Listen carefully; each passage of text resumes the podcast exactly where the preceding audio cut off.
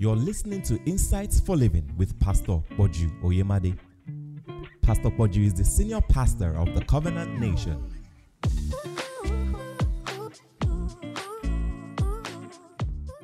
Let me tell you this.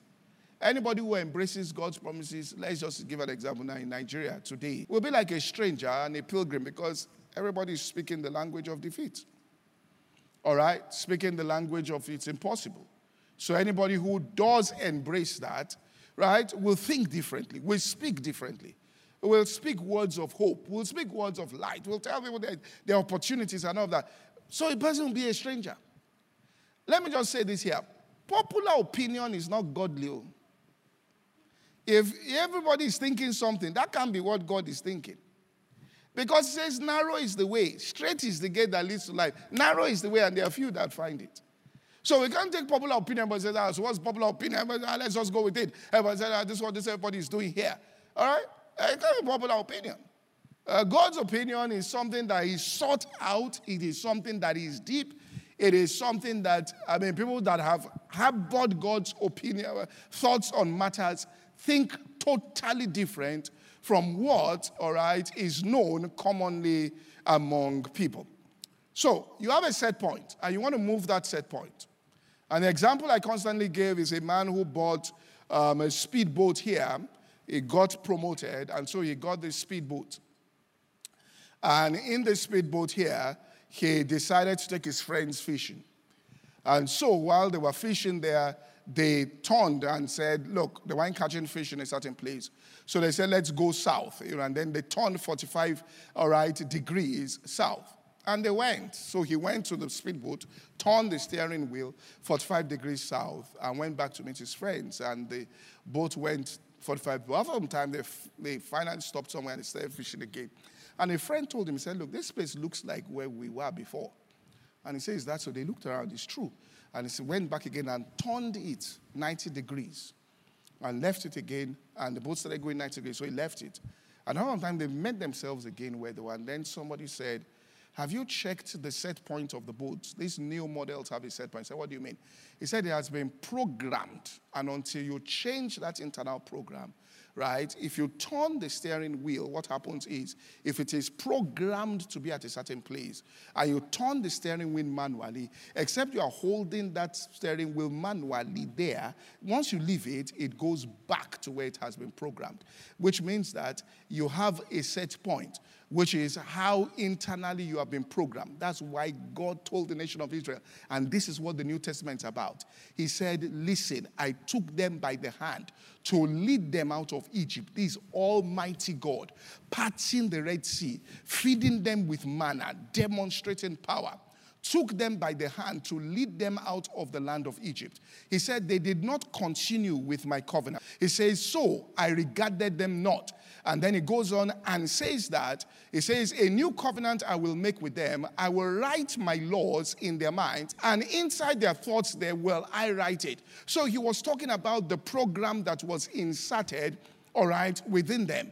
He said, we're going to change that program, and this is what the New Testament is about, which means change the setting. It's almost like, all right, change, there's a default mode that is there, and that has to be changed, and there has to be a conversion in that particular thing so that, all right, I will be able to do my will and walk through those individuals. So finally, he realized that, and instead of trying to use the steering wheel every time to do that, he changed the set point, now turned the steering wheel in the direction in which he wanted to go, left it after some time, and they got there. You see, when you are making resolutions, it's like you are turning the steering wheel of the boat.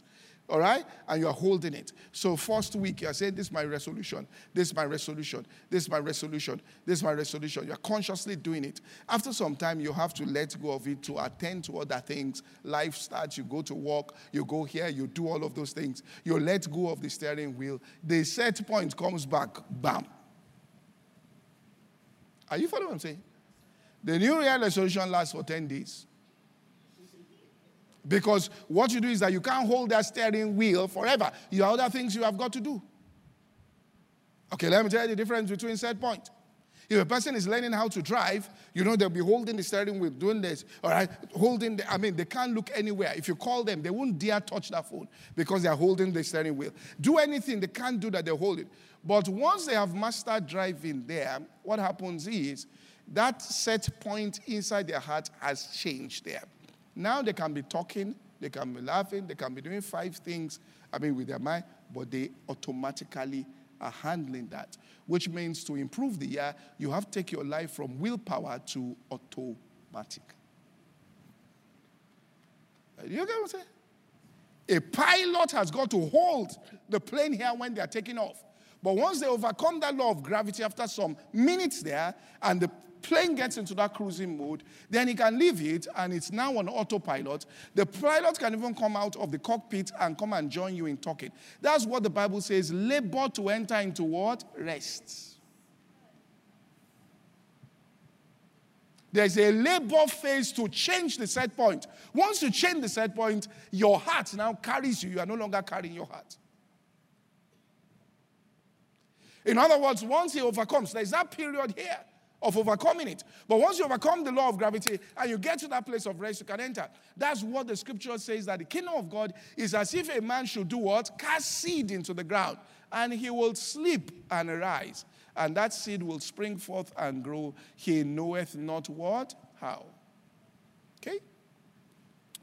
So changing the set point was the first thing to do in terms of changing the set point here. Quick, let me just say this here. First thing, so you must understand the laws of changing what is at subconscious levels. All right? So the same way James was killed, there might have been things in, that's why I say they are mindful.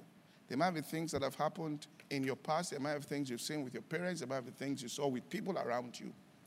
And right on the inside of yourself, you have that set point without knowing. It's there. So you may struggle, you may do all kinds of things, but it is just all right there. And then you wonder how other people in the same environment, all right, are seeing all those things they're seeing and entering into things and opportunities. First of all, what they've done is their minds, all right, have been completely changed. So Isaiah fifty-four verse one, all right, you start out by changing your set point. Uh, let me just give a few tips by praising God.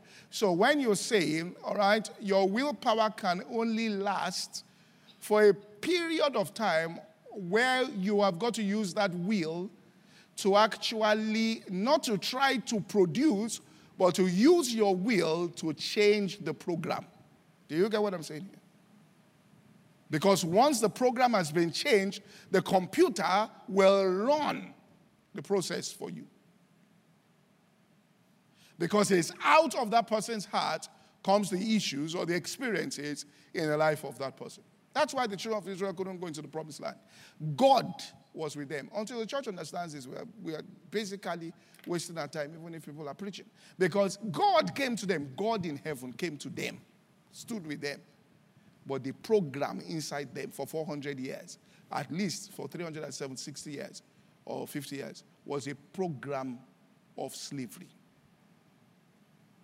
That's why when you see any person thinking that some people are oppressing me, that's the problem.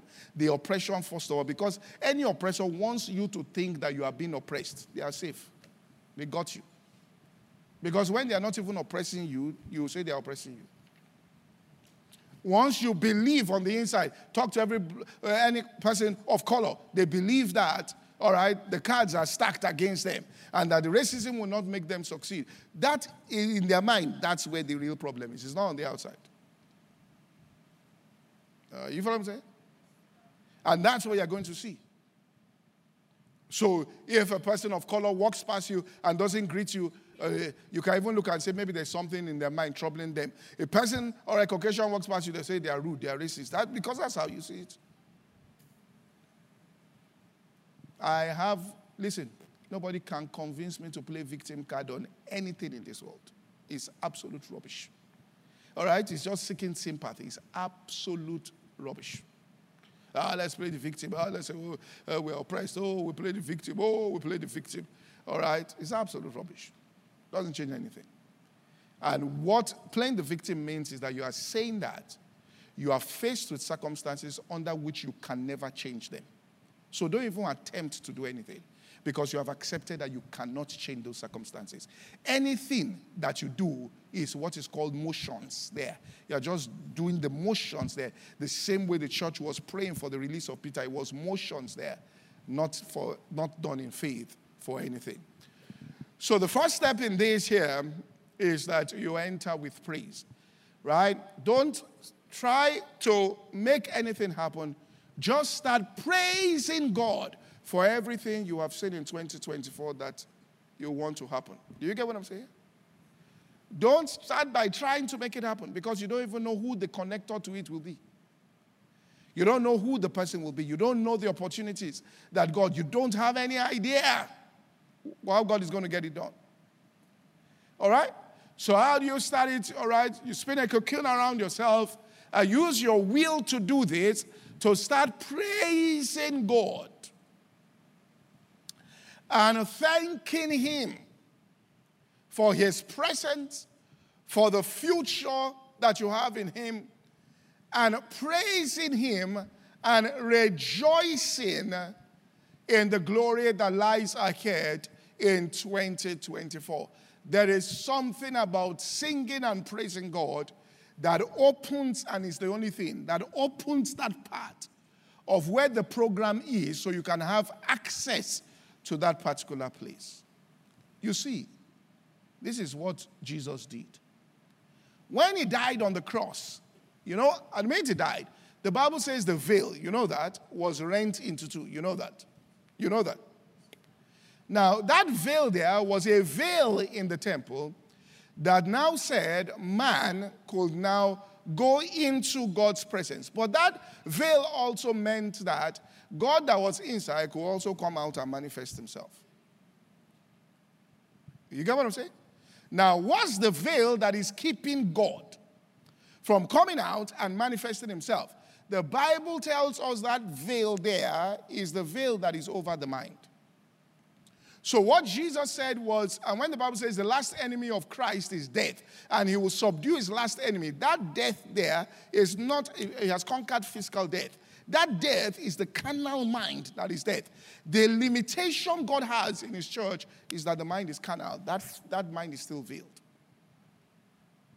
Because once the veil was rent to resurrection power came. That's why Paul was praying. You read it. Just study. That's why Paul was praying. He said that God will give unto you the spirit of wisdom and revelation, that the eyes of your understanding. What was the last thing about it? That, that we may know the exceeding greatness of His power. When the veil was rent into two, the Bible says dead began to rise out of the grave there. There was resurrection. People were coming and walking on the streets of Jerusalem, because it's the mind that has to be opened up.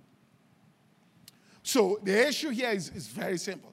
Once you begin to praise Him and start praising Him, that veil there now, all right? That's why the Bible says, when you turn to the Lord, the veil shall be taken away. It's put it up in, in Second Corinthians chapter three and verse sixteen. It says, when you turn to the Lord, the veil, nevertheless, when it shall turn to the Lord, the veil shall be taken away. So once you turn to Him there, the veil is under attack. So first thing is to start turn to the Lord and start praising Him. That's why Isaiah fifty-four and verse one said, sing to the unproductive person. It says, sing, O barren, which is unproductive. Thou that did not bear forth, break forth into singing and cry aloud. Thou did not travail, child. For many are the children of desolate and the married. In other words, the people that are getting results, the people that are not getting results, they have more results installed in them than the people getting results. Are you following what I'm saying? That's why you should never be jealous of anybody. Listen, the person you are seeing that is desolate, the person you are seeing that doesn't have anything going, has more in their spiritual womb than the person that is even has. But you know what the problem is? They even compare themselves to those people and go depressed. All right? They look at people and say, why am I in this state? They don't understand that what they are supposed to be is locked on the inside. They feel the yearnings. What, what is causing the dissatisfaction? Anybody who is dissatisfied with life here and is not happy about their life, let me tell you, it's not anything on the outside. What is causing the dissatisfaction is that what you are seeing on the outside doesn't meet what you have inside you, full stop. That's why you're not satisfied.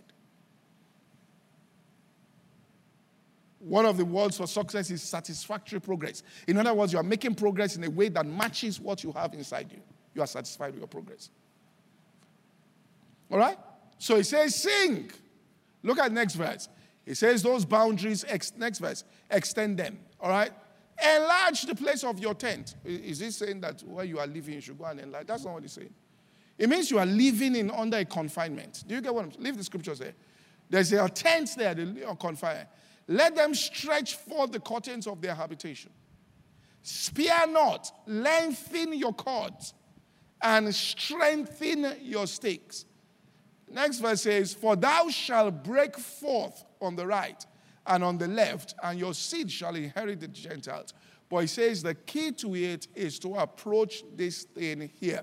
So don't start by using will, use your will to sing. Don't start using your will. You know, the Bible says, when that seed will spring forth, he knoweth not what, how. And the Bible says, let the people praise him, then shall the earth yield its what? Increase. In other words, you won't know how, which means that you don't know how. You just went out and met somebody at the airport. You shook hands. You don't know how, all right? All that was orchestrated because for you to meet that person, the person had already decided on a six thirty a m flight. You had already chosen a nine a m flight. God wanted you that they must meet on the nine a m flight. So you can't explain how that person got to nine a m They woke up six thirty a m Somebody called them. The angels moved right there until they were able to change their flight. When they wanted to change it, they said there was only one seat left. Do you get what I'm saying here? All that detail, God does it for you. The Bible says he knoweth not how. You just met the person. If you actually sit down with that person and ask them how they find out, you know, many things God has done, we don't even discuss to know the depth of what God did. We don't even do it. All right? I've, I've said this to you. Anybody who seems to be prayerful and they don't have results, just look at them very well. Check what I'm saying. They are sad. I'm going to teach this first night in Wafbeck. Jesus never planned to heal any human being on this earth. I hope you know that. I hope you know. It wasn't the plan when Adam was created that Jesus would be coming to heal. I hope you know. Man was, not, man was supposed to live in permanent health. Isn't that what that happened? Isn't it because of the fall of man, Jesus started healing? He wasn't supposed to heal. How was the person supposed to heal? It says the spirit of a man will, will sustain the infirmity of his flesh. The spirit was designed, your spirit was designed to uphold your body and keep it healthy.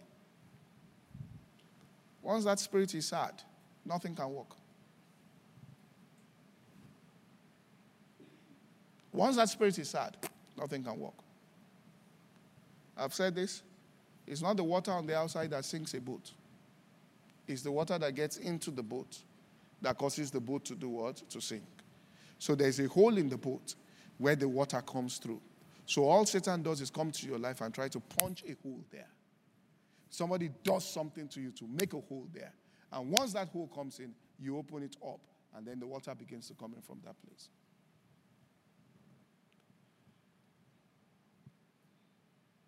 See here, you can have friends, you can have family, you can have anybody, church members, you can have anything. But your thoughts must be your thoughts. What am I saying? What I'm trying to tell you is that let nobody come in. Even if you meet a person and the person is injurious to you and they do things and it looks like they want to punch holes here, where you now start talking about and talking about. Look, you can walk in love with social distance. Are you following what I'm saying? Lester Sumrall said, if you have more than three close friends, you are into spiritual adultery. Everybody's your homie. Everybody has access to your life. He said, if you have more than three close friends, you are looking for something from human beings that only God can give. Do you get what I'm saying? Let there be a myth around you. Let people realize that how is this person making advancement? Because we think that people that make advancements must be greeting everybody everywhere. Let people sit down in their houses and think, and God reminds them about you, that you are not all over on the streets, in every house, at every party, but look at the strides you are making in your life. You are not trying to meet everybody. I've said this, I think I said this last week. That many seek the ruler's favor, but every man's judgment is from God. Like that people, favor is not a democratic thing. It's not based on how many people say they, they, no. Favor is a judicial action of God. In other words, it's by the judgment of God that God says this person should be favored. So a person can be hanging around kings for fifteen years. A stranger walks in and they hand to that stranger what they have not given to somebody who has been hanging around them for fifteen years. Or else, how would Joseph become from jail? Did, did, did Pharaoh know him from anywhere? He came from jail to become prime minister of the place there and all of that. Uh, do, do you think there are not people that were inside that place that were, that were hanging around Pharaoh that w- would not have been upset at what happened? It's about you doing right in your own life. It's about you living according, all right, to the commandments of God. You know, many times, even today, people are chasing success instead of God's will. Somebody says, I just want to succeed, but not God's will. God's will, let me repeat what I'm saying. God's will, let me repeat what I'm saying. God's will will always, on every occasion, lead to resounding success. Let me repeat what I'm saying. Because many people say, I'm doing God's will and it doesn't, nothing is evident. That's not God's will. Jesus said, when I sent you, did you lack anything? If, if the, it says, I took him from a howling desert. I instructed him. All right? I instructed him. It says, I caused him to ride on the high, high places. If you're going to take God's instructions from today, in three, four months, you will not be recognizable. And that's why people are not paying attention to God and seeking his face to find out what his will. So what people just do is they just look on the outside. Let's see what in my life. And everybody says, oh, this is God's will. I, I, I, I, as God's will, I did this, I did that. No, no, no. If you find God's will for your life and you obey the will of God for your life, you obey God's will for your life. And this God's will for your life is not that you are telling somebody this is God's will. It's not that you are announcing that you heard the voice of God. That's not God's will. God's will are the nudgings of the Spirit in your heart where he tells you to do something and you quietly go and execute those things. That's God's will. It's not something that you are trying to impress some people. It's not something that you are trying to be pseudo, pseudo spiritual. No, it's just this is what God laid inside my heart and I'm going to get up and execute this. Right? So we'll continue next week. Well, the first thing you do here is you start by praising God. Use your will and turn yourself into a person who praises and worships God for the thing that he said before you. And I said this here, that anybody who is doing and people don't rejoice. I'm saying this. Look, they said the key to answered prayer is living faith. The key to living faith is perpetual praise. The faith that is alive, that works, is perpetual praise. Once the song goes, the life goes. All right? That's why the scripture says, even when there are trials and temptations, count it all what? Joy. Because once there's no joy, there's going to be dryness. So you start out by saying, God, here's where we're going in twenty twenty-four. I'm not going to first start out by trying to make it up because I don't even know how it's going to happen. I don't know who you are going to use. I don't know how. And how it will happen is not my business. For the Bible says, he knoweth not how. All right? How? In the sense that whether somebody walk through the doors, whether somebody will do this, whether somebody will say this to you, whether you meet this person, you don't know. So it's a life of adventure. It's a life very, it's a very powerful life. It's a life of discovery. It's a life where God daily loads you with benefits. It's a life where you are downloading the life God has prepared for you from the foundation of this world. And you start by praising him and worshiping him. And he begins to respond to that. Father, in the name of Jesus, we thank you as we've come to the end of this year. We come with a heart of gratitude unto you for your faithfulness, for your invisible hand that has kept us, for your, for your faithfulness, for your loving kindness, and for your mercy. For the Bible says, without your mercy, we will have been consumed. We thank you for your mercy. We thank you for your grace that you've poured forth. And as the covenant nation, we come with hearts of gratitude to say thank you. We have seen things happen in this ministry. We've seen things happen in this church that is nothing else but just your finger and just your own hand that rests upon us. We have seen a flow of grace. We've seen a flow of your spirit. And we come to return all of the glory to you. In the mighty name of Jesus Christ. Amen.